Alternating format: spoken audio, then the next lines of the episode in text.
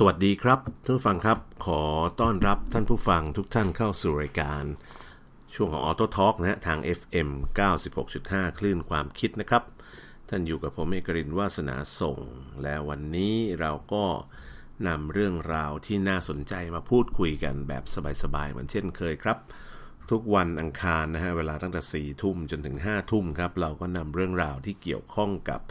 เทคโนโลยีเกี่ยวข้องกับยานยนต์ ยานยนต์ไฟฟ้า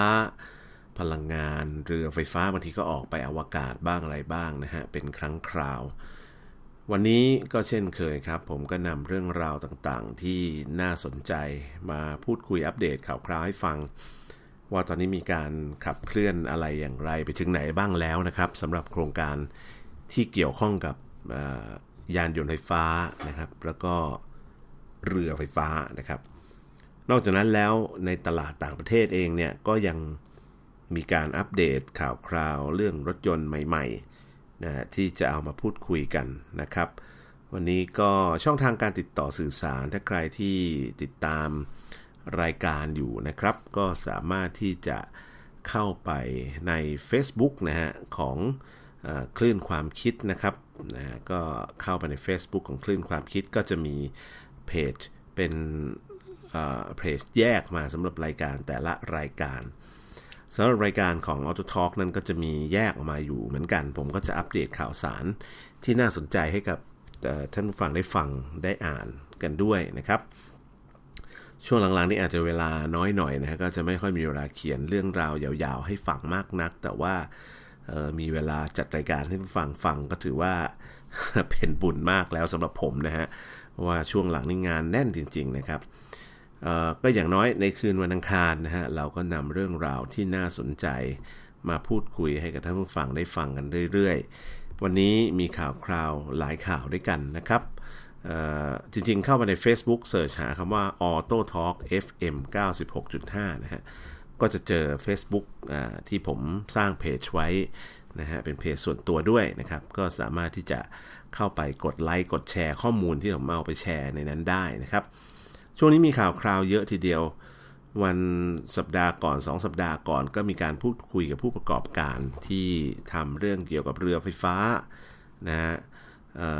วันก่อนนี้ก็คุยกับเรื่องเกี่ยวกับรถนะอะไรนะแท็กซี่นะลอนดอนแท็กซี่นะครับที่ตอนนี้กำลังมาทำตลาดในเมืองไทย โดยมาประกอบกันในเมืองไทยเลย แล้วก็อนาคตอีกปี 2 ปีข้างหน้านี้แหละ ก็จะมีลอนดอนแท็กซี่เวอร์ชัน ผลิตในเมืองไทยแล้วก็เป็นไฟฟ้าด้วยนะครับและอยู่ระหว่างการพัฒนาที่จะออกสู่ตลาดในเร็ววันนี้นะครับ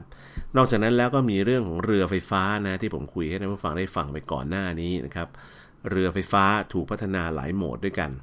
ทั้งโหมดที่วิ่งในแม่น้ำเจ้าพยานะก็ทาง EA ใช่ไหมบริษัทพลังงานบริสุทธิ์นะฮะเขาก็พัฒนามาต่อเนื่อง แล้วก็มีการต่อมาวิ่งโชว์กันเรียบร้อยแล้วนะครับ มีการทำรถบัสไฟฟ้าด้วยนะครับนะ EA เนี่ยนะฮะส่วนในขณะที่บริษัทสกุลซีนะฮะซึ่งก็มีข่าวคราวต่อเนื่องกันมาในช่วงเวลานี้ นอกจากเรื่องของเรือไฟฟ้าที่ทางผมเองเชิญมาหาเรือเชิญมาพูดคุยกันไปในรายการหนึ่งตอนนะครับเต็มๆก็ได้ข้อมูลที่เกี่ยวข้องกับเรือไฟฟ้าที่เอาไปวิ่งให้บริการในทะเลนะครับ อันนั้นก็เป็นข้อมูลที่น่าสนใจ แล้วหลังจากนั้นก็มีข่าวมาอีกนะครับ เรื่องของข่าวคราวที่ทางสกุลซีเองเขาไปเอารถนะที่เป็นของขสมกเก่าอะนะครับ เอามาดัดแปลง เอามาเปลี่ยนเรียกว่าแปลงร่างกัน จากรถยนต์ที่เป็น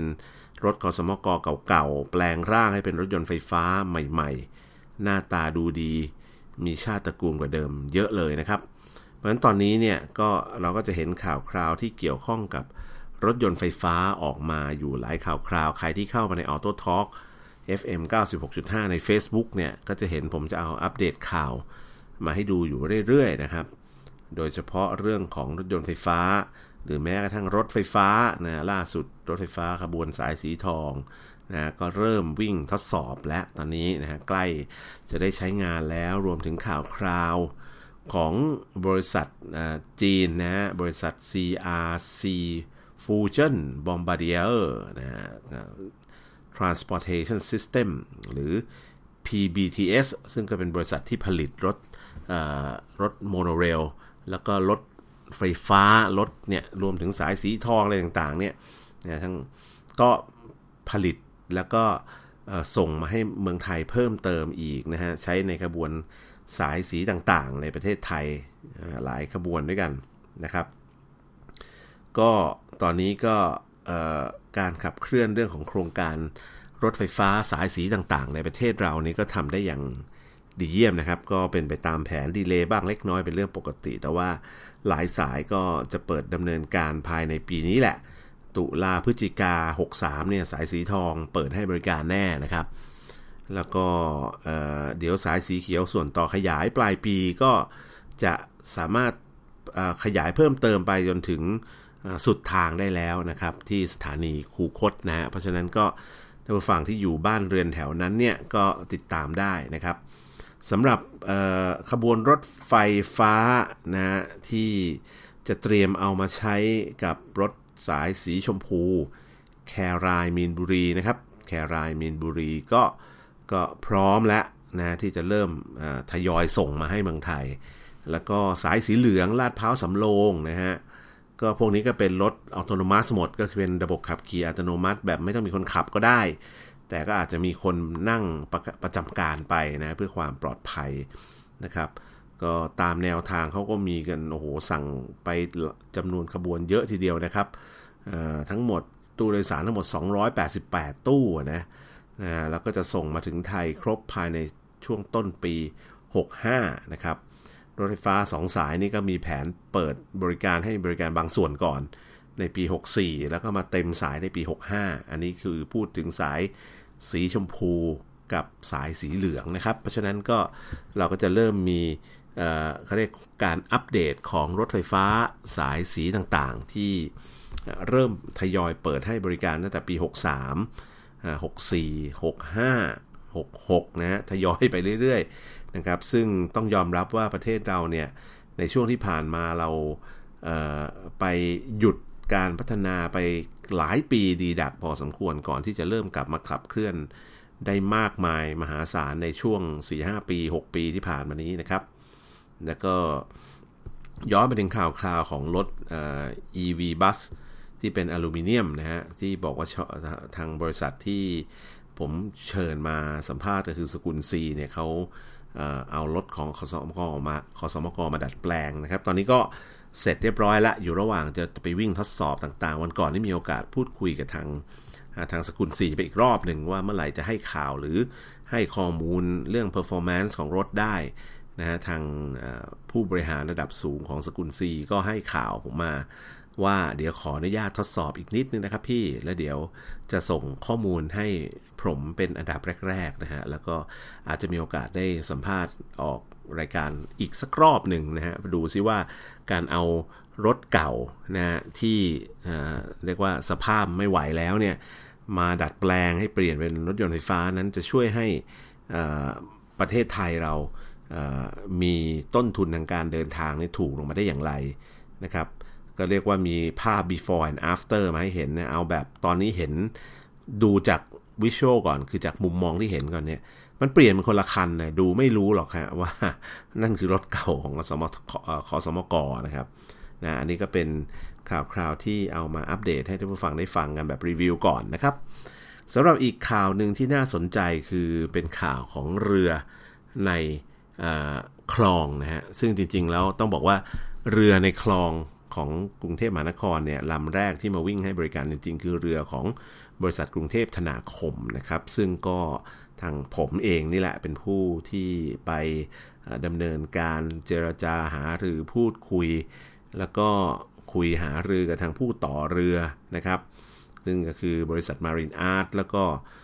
หารือกับบริษัทผู้ผลิตเครื่องไฟฟ้าเขาเรียกเครื่องยนต์ไฟฟ้าของประเทศเยอรมัน ก็คือบริษัททอร์คิโดเนี่ยฮะแล้วก็เอาเรือของบริษัทกรุงเทพธนาคมนี่แหละ ซึ่งเดิมเนี่ยเราให้บริการเป็นลักษณะของการเรือที่วิ่งให้บริการเรือทางอยู่แล้ว เป็นเรือโดยสารประจำทางของคลองภาษีเจริญนะฮะเสร็จแล้วหลังจากที่เราให้บริการมาพักใหญ่เนี่ยเราก็มองว่าเอ๊ะยุทธศาสตร์ในอนาคตเนี่ยประเทศเรานะโดยเฉพาะการ คมนาคมทางเรือทางน้ำเนี่ยมันเป็นช่องทางที่เราสามารถเดินทางได้ เพราะเราก็เป็นเวนิสตะวันออกมานะครับ ถ้าเราจัดการดีๆ ลดมลพิษ ลดการส่งเสียงลดปัญหาเรื่องอน้ำที่จะเขาเรียกกระชอกไปโดนตลิ่ง แล้วก็ทำให้เกิดปัญหากับประชาชนที่อยู่ริมน้ำเนี่ยทำอย่างไรเรือถึงจะเงียบขึ้น ทำยังไงเรือถึงจะมีมลพิษน้อยลง แล้วก็ทำอย่างไรถึงเรือถึงจะไม่เกิด ไม่ก่อให้เกิดคลื่นที่มันใหญ่เกินไปจนกระทบพี่น้องสองฝั่งที่อยู่ริมตลิ่งนะฮะอันนี้ก็เป็นโจทย์ที่น่าสนใจ หลังจากนั้นเราก็เลยเอาเรือที่อยู่ในคลองภาษีเจริญเนี่ยหนึ่งลำนะฮะเอามาพูดคุยกันว่าเอ๊เราจะดัดแปลงกันยังไง ถอดเครื่องยนต์ดีเซลเก่าออกไปเลย แล้วก็เอาเครื่องไฟฟ้าเอาแบตเตอรี่มาใส่ นะแน่นอนก็ต้องอาศัยผู้ความชำนาญของผู้ที่ต่อเรือเดิมนี่แหละ รวมถึงความเชี่ยวชาญทางด้านระบบมอเตอร์ไฟฟ้า ขับเคลื่อนไฟฟ้าที่เป็นเครื่องติดท้ายของเยอรมันเนี่ยนะก็เอามารวมๆกันแล้วก็ประกบกันประกอบร่างขึ้นมากลายเป็นเรือไฟฟ้าขนส่งที่ให้บริการจริงต่อเนื่องกันมาตอนนี้ 2 ปีแล้วนะครับสำหรับเรือที่อยู่ในคลอง พดุงกรุงเกษมนะฮะแล้วเอาเรือที่อยู่ในเพชรศรีเจริญลำหนึ่งมาแปลงร่างให้เป็นเรือไฟฟ้า แล้วก็เอามาให้บริการอยู่ในคลองพดุงกรุงเกษมนะซึ่งก็เป็นนโยบายรัฐบาลนะฮะแล้วก็นโยบายของท่านผู้ว่ากทม ที่อยากจะให้มีเรือที่ปราศจากมลพิษ หลังจากนั้นเนี่ยกทมก็เพิ่งออกเขาเรียกเขาเรียกจัดสรรงบประมาณมาเพิ่มเติม แล้วก็ทำให้มีการขยาย การให้บริการนะฮะของเรือไฟฟ้าเนี่ยจากเดิมมีลำหนึ่งก็น่าจะเพิ่มเป็น 8 ลำ แล้วก็จะเป็นถือเป็นฟลีดเรือไฟฟ้า ที่สมบูรณ์แบบฟลีดแรกของประเทศไทยก็ว่าได้นะครับ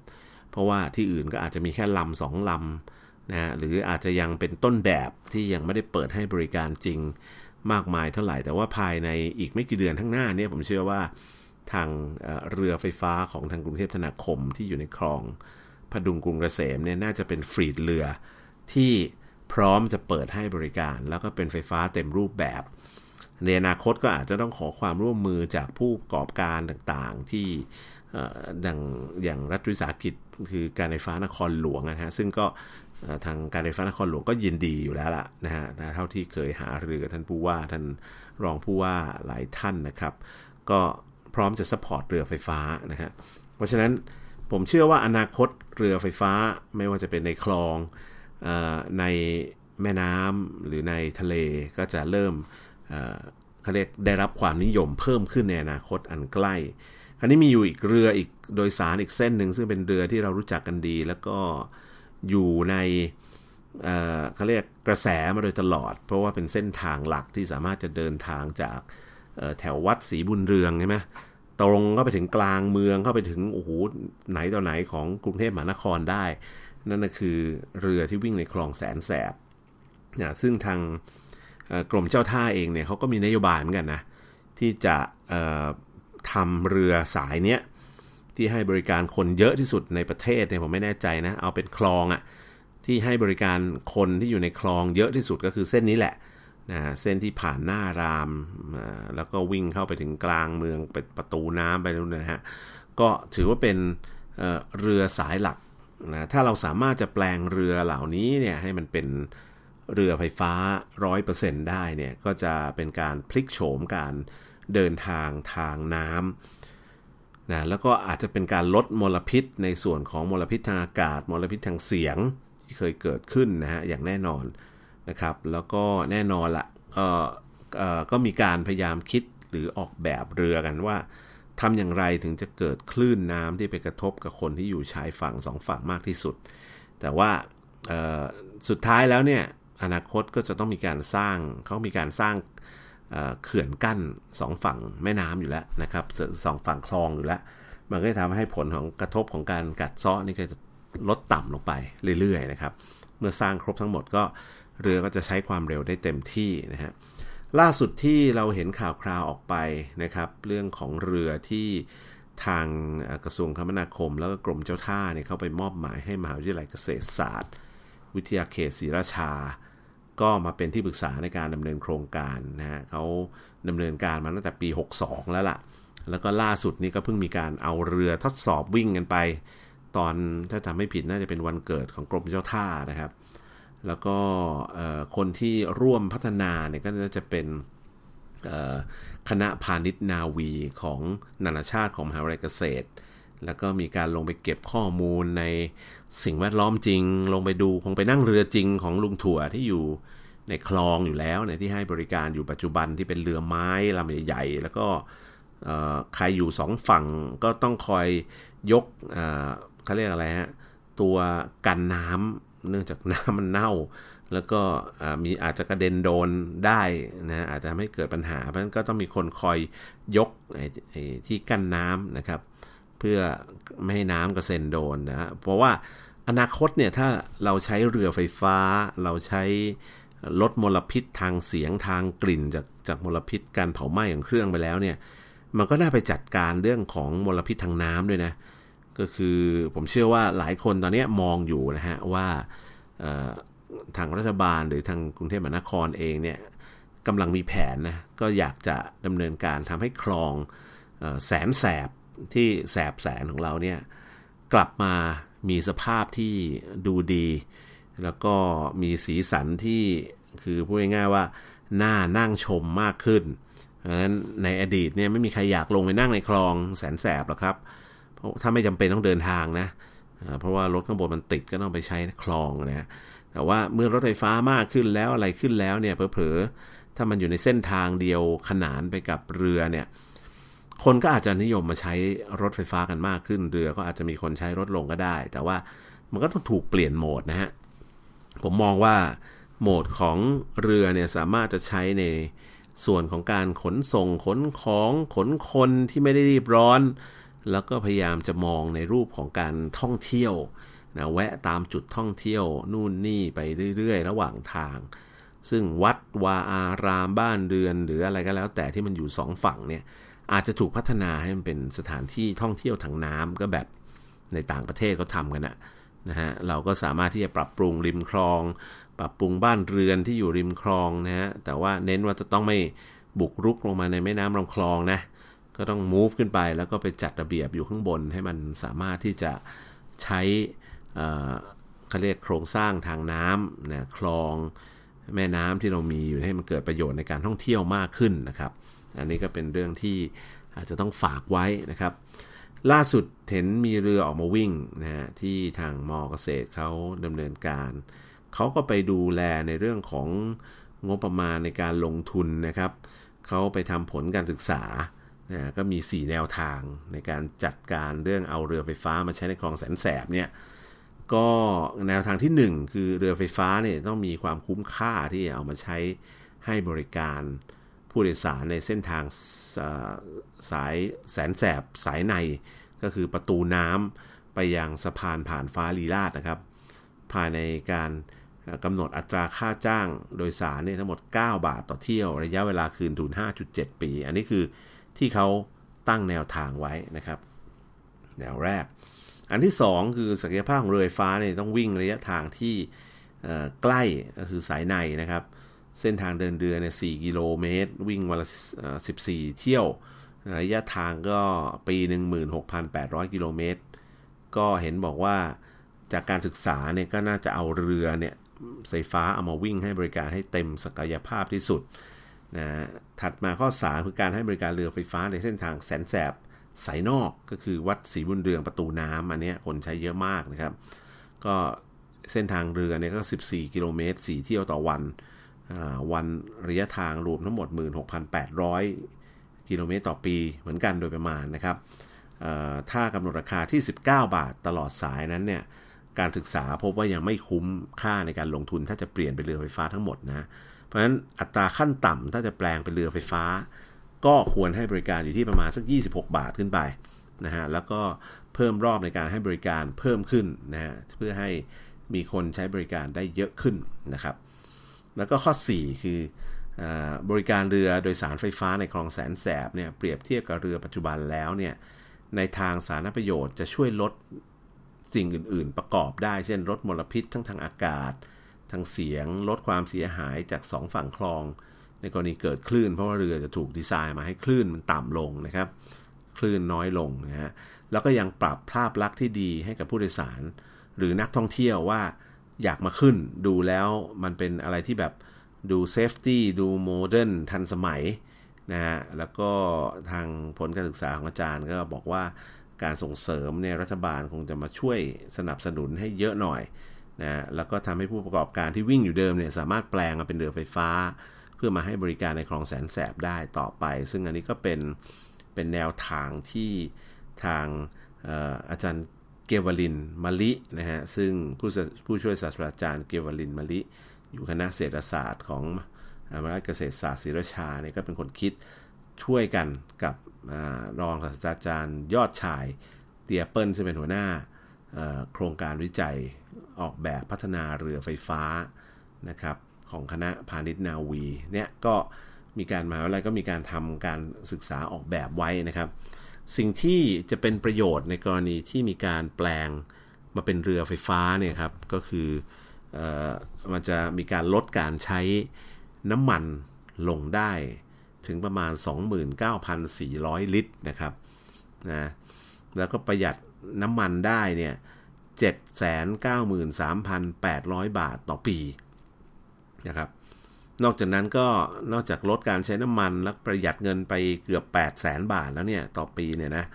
ก็สามารถจะลดการปล่อยก๊าซคาร์บอนไดออกไซด์ไปได้ 79,380 กิโลกรัมค่าคาร์บอนไดออกไซด์เทียบเท่านะครับ ก็คือหลักๆกก็คืออประมาณ โอ้โห เยอะนะฮะ 79,380 กิโลกรัมคาร์บอนไดออกไซด์ก็คือ 79 ตันคาร์บอนนั่นแหละนะครับ เยอะนะครับนะนอกจากนี้เนี่ยก็เเห็นก็บอกนอกจากเรื่องของตัวเงินแล้วเนี่ยการตั้งราคาต่างๆ ที่มีผลทางอ้อมต่อสังคมก็เป็นตัวช่วยนะโดยเฉพาะเรือไฟฟ้าเนี่ยประหยัดจากการไม่ใช้น้ำมันแล้ว ยังมีการ maintenance cost หรือ ราคาที่ใช้มูลค่าที่ใช้ในการบำรุงรักษาเนี่ยก็ต่ำมากนะครับ ที่สำคัญคือพอเริ่มผลิตจำนวนมากขึ้นเนี่ยราคาต้นทุนต่อหน่วยก็จะถูกลง เพราะฉะนั้นก็เป็นการกระตุ้นให้เรามุ่งสู่สังคมโลคาร์บอนได้ในที่สุดนะครับ ซึ่งอันนี้ก็เป็นแนวทางที่อยากจะนำเสนอไว้เหมือนกันนะเพราะว่ารัฐบาลทุกรัฐบาลแหละผมเชื่อว่าอยากให้ประชาชน ที่ใช้บริการขนส่งสาธารณะเนี่ยมีสุขภาพที่ดี ไม่ต้องนั่งดมกลิ่น ไม่ต้องอยู่ใกล้เครื่องแล้วร้อน ไม่ต้องกลัวว่าอะไรมันจะล่วไหลลงไปในน้ำนะน้ำมงน้ำมันน้ำมันเครื่องต่างๆนะครับ รวมถึงไม่ทำให้เกิดมลพิษหรือเสียงดังนะฮะทางเสียงนะครับ แต่ว่าแน่นอนละมันก็ไม่ได้มีเฉพาะข้อดีนะก็มีข้อเสียเหมือนกันที่ว่าต้องพิจารณาด้วยก็คือ เรื่องของระยะทางนะฮะว่า มันวิ่งได้เต็มที่มากน้อยแค่ไหนเรื่องของแบตเตอรี่นะว่าเมื่อชาร์จเต็มแล้วมันวิ่งได้เท่าไหร่กันแน่ อันนี้ก็ต้องมาทดลองจริงบ่อยๆ จนจนทราบนะฮะแล้วก็รวมถึงสเตตของแบตเตอรี่ว่า หลังจากที่เราชาร์จเต็มใหม่ๆนะช่วงแรก ๆ ปี 2 ปี 3 ปีแรกก็ยังโอเค หลังจากนั้นเนี่ยระยะการวิ่งมันจะหดลงมากน้อยแค่ไหนในการใช้งานจริงนะครับ รวมถึงการเปลี่ยนขยะ เปลี่ยนแบตเตอรี่ตามระยะทางที่มันวิ่งไป เช่นผ่านไป 5 ปี 7 ปี 10 ปี จะต้องเปลี่ยนแล้วก็จะไปบริหารจัดการเรื่องของไอ้ตัวแบตเตอรี่ที่ใช้งานแล้วอย่างไร ซึ่งในต่างประเทศเนี่ยไม่ใช่ไม่มีวิธีแก้นะครับ ในต่างประเทศมีวิธีแก้ที่ชัดเจนอยู่เลยก็คือการนำแบตเตอรี่ที่ใช้แล้วจากบนรถบนเรือเนี่ยเอาไปใช้เป็นแบตเตอรี่ backup อยู่ที่ภาคพื้นอยู่ที่บ้านเป็นต้นนะฮะเสร็จแล้วก็ระหว่างที่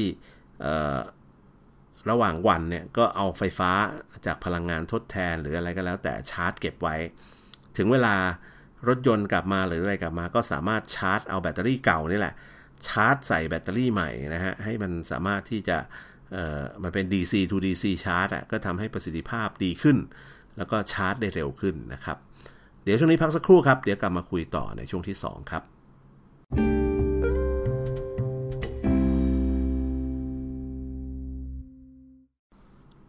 สวัสดีครับท่านฟังครับ ขอต้อนรับกลับสู่ช่วงที่ 2 นะฮะ กับช่วงของ Auto Talk ทาง FM 96.5 คลื่นความคิดครับ ท่านยังคงอยู่กับผมเอกรินนะฮะ มาพูดคุยกันต่อในช่วงที่ 2 ช่วงที่ 1 เราอัปเดตเรื่องของอรถยนต์ รถไฟฟ้า เรื่องของเรือไฟฟ้านะครับ เรื่องของ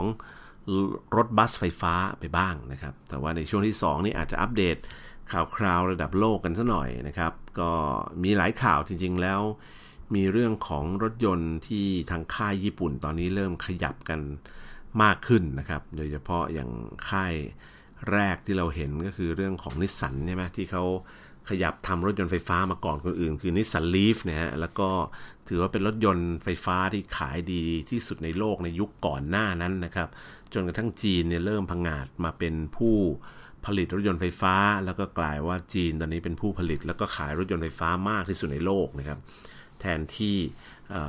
ญี่ปุ่นนะฮะและตอนหลังนี่ก็เทสลาเองก็พยายามจะขยายสยายปีกในการที่จะเป็นผู้ผลิต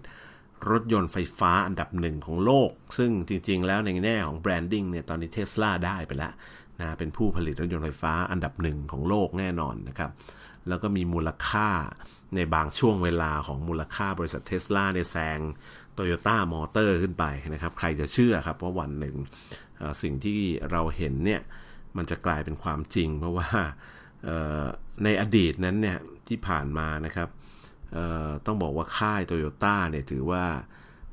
กินขาดในเรื่องของมูลค่าทรัพย์สิน มูลค่าแบรนด์รวมถึงมูลค่าตลาดของรถยนต์ค่ายโตโยต้า นะกินในระดับโลกเนี่ยมายาวนานนะครับ แล้วก็ใครจะเชื่อว่าวันหนึ่ง รถยนต์ไฟฟ้าซึ่งเป็นอตอนแรกก็ต้องบอกว่าเป็นบริษัทที่ไม่ใหญ่ เป็นเล็กๆนะฮะ เป็นเหมือนสตาร์ทอัพของอคุณอีลอน มัสก์เนี่ย จะเริ่มเติบโตมาจากการผลิตรถยนต์ที่เป็นรถยนต์สปอร์ตมาก่อน มันก็คือ Tesla Roadster นะครับ หลังจากนั้นเขาก็เริ่มมาผลิตโมรถ luxury ระดับ พงขึ้นมาอีกหน่อยก็คือทาง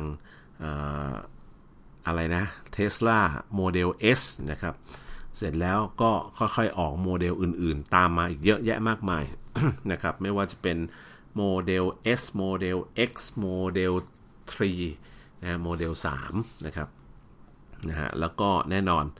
ออตอนนี้ก็เติบโตขึ้นมาเรื่อยๆนะครับ แต่เราต้องไม่ลืมว่าค่ายอื่นๆที่ ประเทศจีนเขาเองเนี่ยนะครับ ก็ดันในการเดินหน้าโครงการต่างๆ ที่เกี่ยวข้องกับรถยนต์ไฟฟ้ายกตัวอย่าง เช่น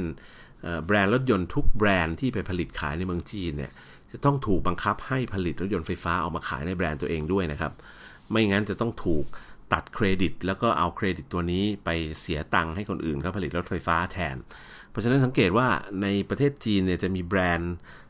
ทุกแบรนด์ของโลกที่เอาไปขายในเมืองจีน จะมีแบรนด์ไฟฟ้า คือจะมีรุ่นที่เป็นไฟฟ้า 100%ผลิตออกมาขาย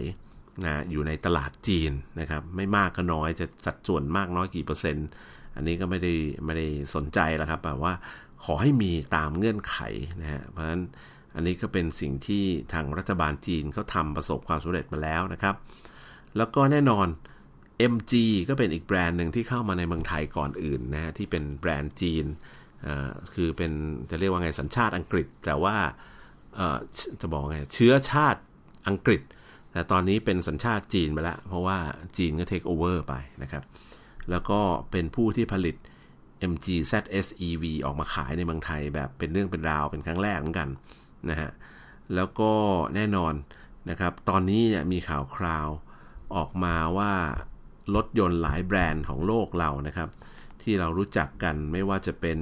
โตโยต้าก็เริ่มมาจับรถยนต์ไฟฟ้ามากขึ้น Honda ก็มาผลิตรถฮอนด้า E นะฮะซึ่งเป็นรถ city car คันเล็ก ๆ นะครับ เรามองย้อนกลับไปเราจะเห็นว่า valuation หรือว่ามูลค่านะที่เราจะประเมินทรัพย์สินของ Toyota เท Tesla ในอดีตเนี่ย มีคนเขาพยายามสรุปไว้เหมือนกันนะ ว่าในอดีตเมื่อปีสักเอาแค่ระยะใกล้ๆนะ10ปีที่ผ่านมาในปี 2010 เนี่ยนะครับยาโตโยต้ามีมูลค่า 3.27 ล้านล้านบาท หรือ 1,9,000 ล้านเหรียญสหรัฐนะฮะในปี 2010 นะครับ 3.27 ล้านล้านบาทนะในปีเดียวกันเนี่ยปี 2010 เหมือนกันนะครับ เทสลามีมูลค่าตอนนั้นแค่ 39,000 ล้านบาท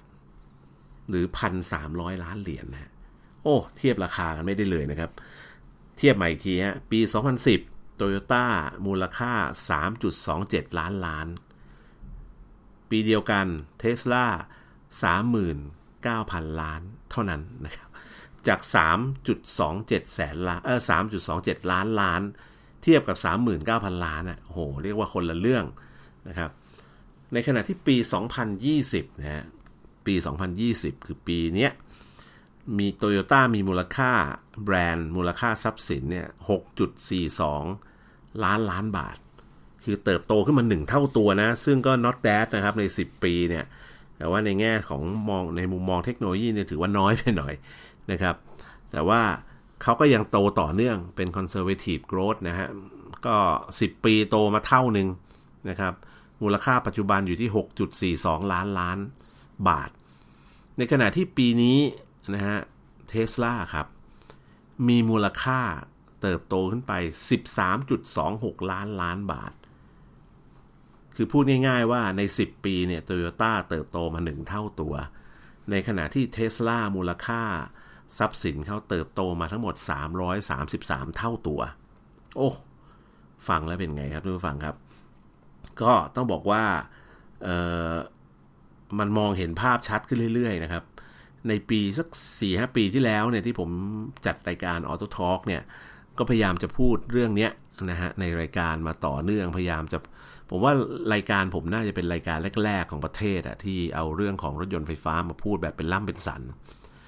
แล้วก็เนื่องจากว่ามีโอกาส test แล้วก็ขับจริงใช้งานจริง รถไฟฟ้ามาหลายรุ่นนะฮะที่เอามา test กันแบบแบบต่อเนื่องนะ ไม่ใช่ไป test แป๊บเดียว เทสกันแบบเป็นอาทิตย์อย่างเงี้ยฮะใช้งานจริงเนี่ยก็พบว่าเอ้ยรถยนต์ไฟฟ้ากับเมืองไทยถึงแม้ว่าโครงสร้างพื้นฐานเราจะยังไม่ค่อยดีเท่าไหร่เนี่ยแต่มันก็ยังพอตอบโจทย์ในชีวิตประจำวันได้นะ ถ้าเราที่บ้านเรามีปลั๊กเสียบชาร์จไฟได้เนี่ย นะวันวันหนึ่งเราก็ใช้ระยะทางวิ่งกันไม่เยอะมากมายเท่าไหร่นะครับนะเพราะฉะนั้นเราสามารถที่จะใช้งานรถไฟฟ้าในชีวิตประจำวันได้จริงนะซึ่งอันนั้นนะเป็นจุดเริ่มต้นนะที่ทำให้ผมเองเนี่ยนะครับหันมาจัดรายการที่เกี่ยวข้องกับรถยนต์ไฟฟ้ามากขึ้น แล้วก็ทำมาโดยตลอดนะฮะ ซึ่งก็ขอบคุณทาง 96.5 ที่ให้โอกาสทำรายการ Auto Talk มาต่อเนื่องยาวนาน นะครับ หลายปีด้วยกันนะฮะหลังๆนี่จัดคนเดียวก็จะเหนื่อยนิดนึงนะครับ แต่ว่าก็พยายามจะนำความรู้ความข้อมูลต่างๆ ที่น่าสนใจมาเล่าให้ท่านฟังได้ฟังกัน สังเกตนะครับว่าตอนนี้เราอาจจะมาถึงช่วงปลายปลายหรือค่อนไปทางปลายของเครื่องยนต์ internal combustion engine หรือว่า ICE หรือเครื่องยนต์สันดาปสันดาปภายในที่ใช้น้ำมันนี่แหละ มันเป็นไปได้ว่าอีกไม่กี่ปีข้างหน้าเนี่ยแบรนด์ทุกแบรนด์ที่เราเห็นอยู่ก็จะมีรถยนต์ไฟฟ้าอยู่ในแบรนด์ตัวเอง ไม่ว่าจะเป็นแบรนด์รถยนต์ยักษ์ใหญ่อย่างของเยอรมันเนี่ยอันนี้ชัดเจนละทุกรุ่นทุกแบรนด์ของเยอรมันเนี่ยภายในปีนี้ปีหน้าเนี่ยทั้งหมดเนี่ยก็จะมีรถไฟฟ้ารุ่นที่เป็นไฟฟ้าหน้าตาเหมือนกันนะครับ มีทั้งดีเซลเบนซิน ดีเซลอาจจะเลิกผลิตไปแล้วนะหลายหลายรุ่นนะก็จะเหลือเบนซิน ไฮบริดแล้วก็ไฟฟ้า 100%หน้าตาเหมือนกันนะฮะอยู่ที่ราคาอาจจะต่างกันอยู่บ้างพอสมควร แต่ว่าใครที่นิยมใช้แบบไหนก็ว่ากันไป อันนี้เอามาคุยให้ฟังเฉยๆนะครับว่าว่าสุดท้ายเรากำลังเดินไปทางไหนกัน ในขณะที่รัฐบาลไทยเองเนี่ยก็ยังไม่ค่อย ผมว่ามันยังไม่ค่อยเข้าเป้าเท่าไหร่นะสำหรับการขับเคลื่อนเรื่องของยานยนต์ไฟฟ้า หรือการที่เราจะเป็นฮับ ของการผลิตยานยนต์ไฟฟ้าในอาเซียนหรืออะไรต่างๆเนี่ยผมว่าต้องดุเดือดกว่านี้แล้วก็ต้องชัดเจนกว่านี้นะครับ เรามาดูรถที่น่าสนใจในช่วงนี้อย่างล่าสุดที่ Honda เขาเปิดสเปคมาเขารับจองในยุโรปไปแล้วด้วยนะครับ คือ Honda E นะฮะก็เป็นรถไฟฟ้าคันเล็กๆ ตามสไตล์ Honda ในสมัยก่อนนั่นแหละนะฮะเเขาบอกว่า สามารถชาร์จทีหนึ่งวิ่งได้ไกล 222 กิโลเมตร ราคาเริ่มต้นเฉลี่ยอยู่ประมาณสักล้านหนึ่งที่ยุโรปนะครับ เมืองไทยไม่รู้ชาติไหนจะมาขายนะครับ ก็แรงม้าใน 152 แรงม้า ถ้าลองมาดูรายละเอียดเบื้องต้นที่ทาง Honda ให้มาในจากสำนักข่าวต่างประเทศเนี่ยก็คือเขาเน้นว่าเป็นรถที่จุดศูนย์ถ่วงต่ำเพราะมีแบตเตอรี่อยู่ข้างล่างอยู่แล้วนะครับ แล้วก็กระจายน้ำหนักให้ได้ 50-50 เพราะฉะนั้นรถก็จะให้ handling ในการควบคุมการขับขี่ได้ดีนะช่วงล่างก็เป็น MacPherson Stud นะฮะกระจายน้ำหนัก 50-50 นะครับ แล้วก็เอาออปชันใหม่ๆ ใส่มา เช่นกระจกมองข้าง แทนที่จะเป็นกระจกก็ไม่เป็นและกลายเป็นกล้องแทน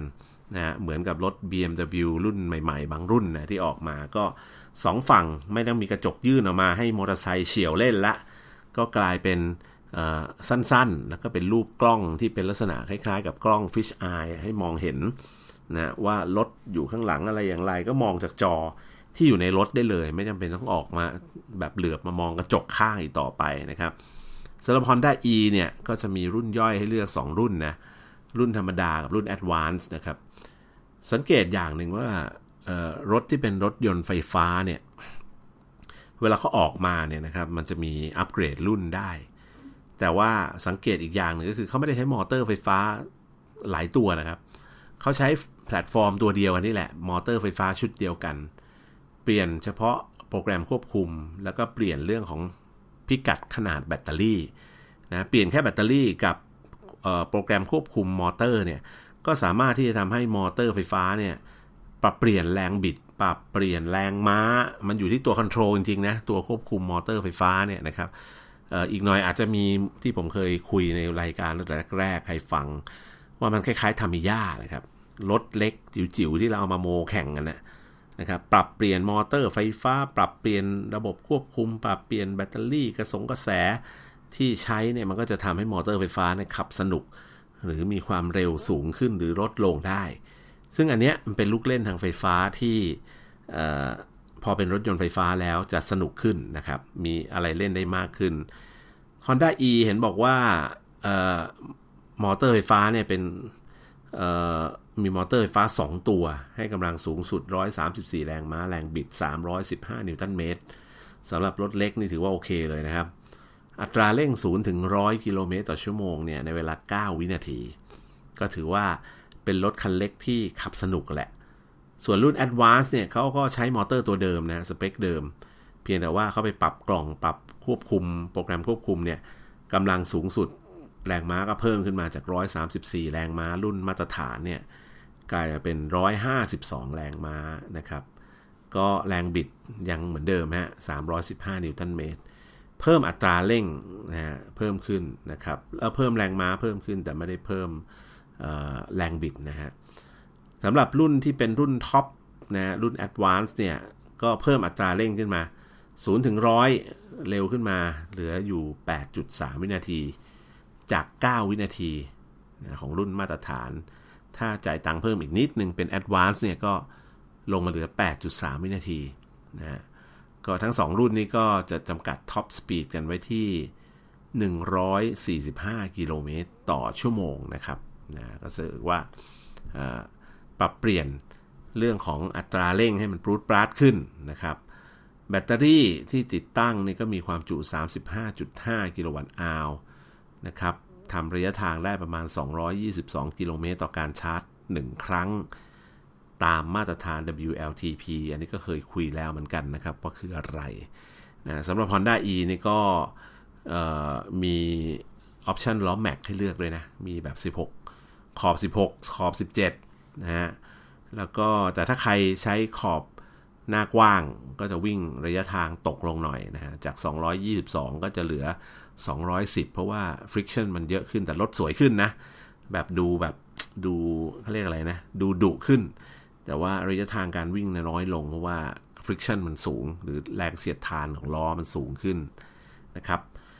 สำหรับรถรุ่นนี้นะฮะของ Honda ที่จะออกมานี่ก็รองรับของ DC Fast Charge ได้สูงสุด 100 กิโลวัตต์ ก็จะใช้เวลาประมาณนัก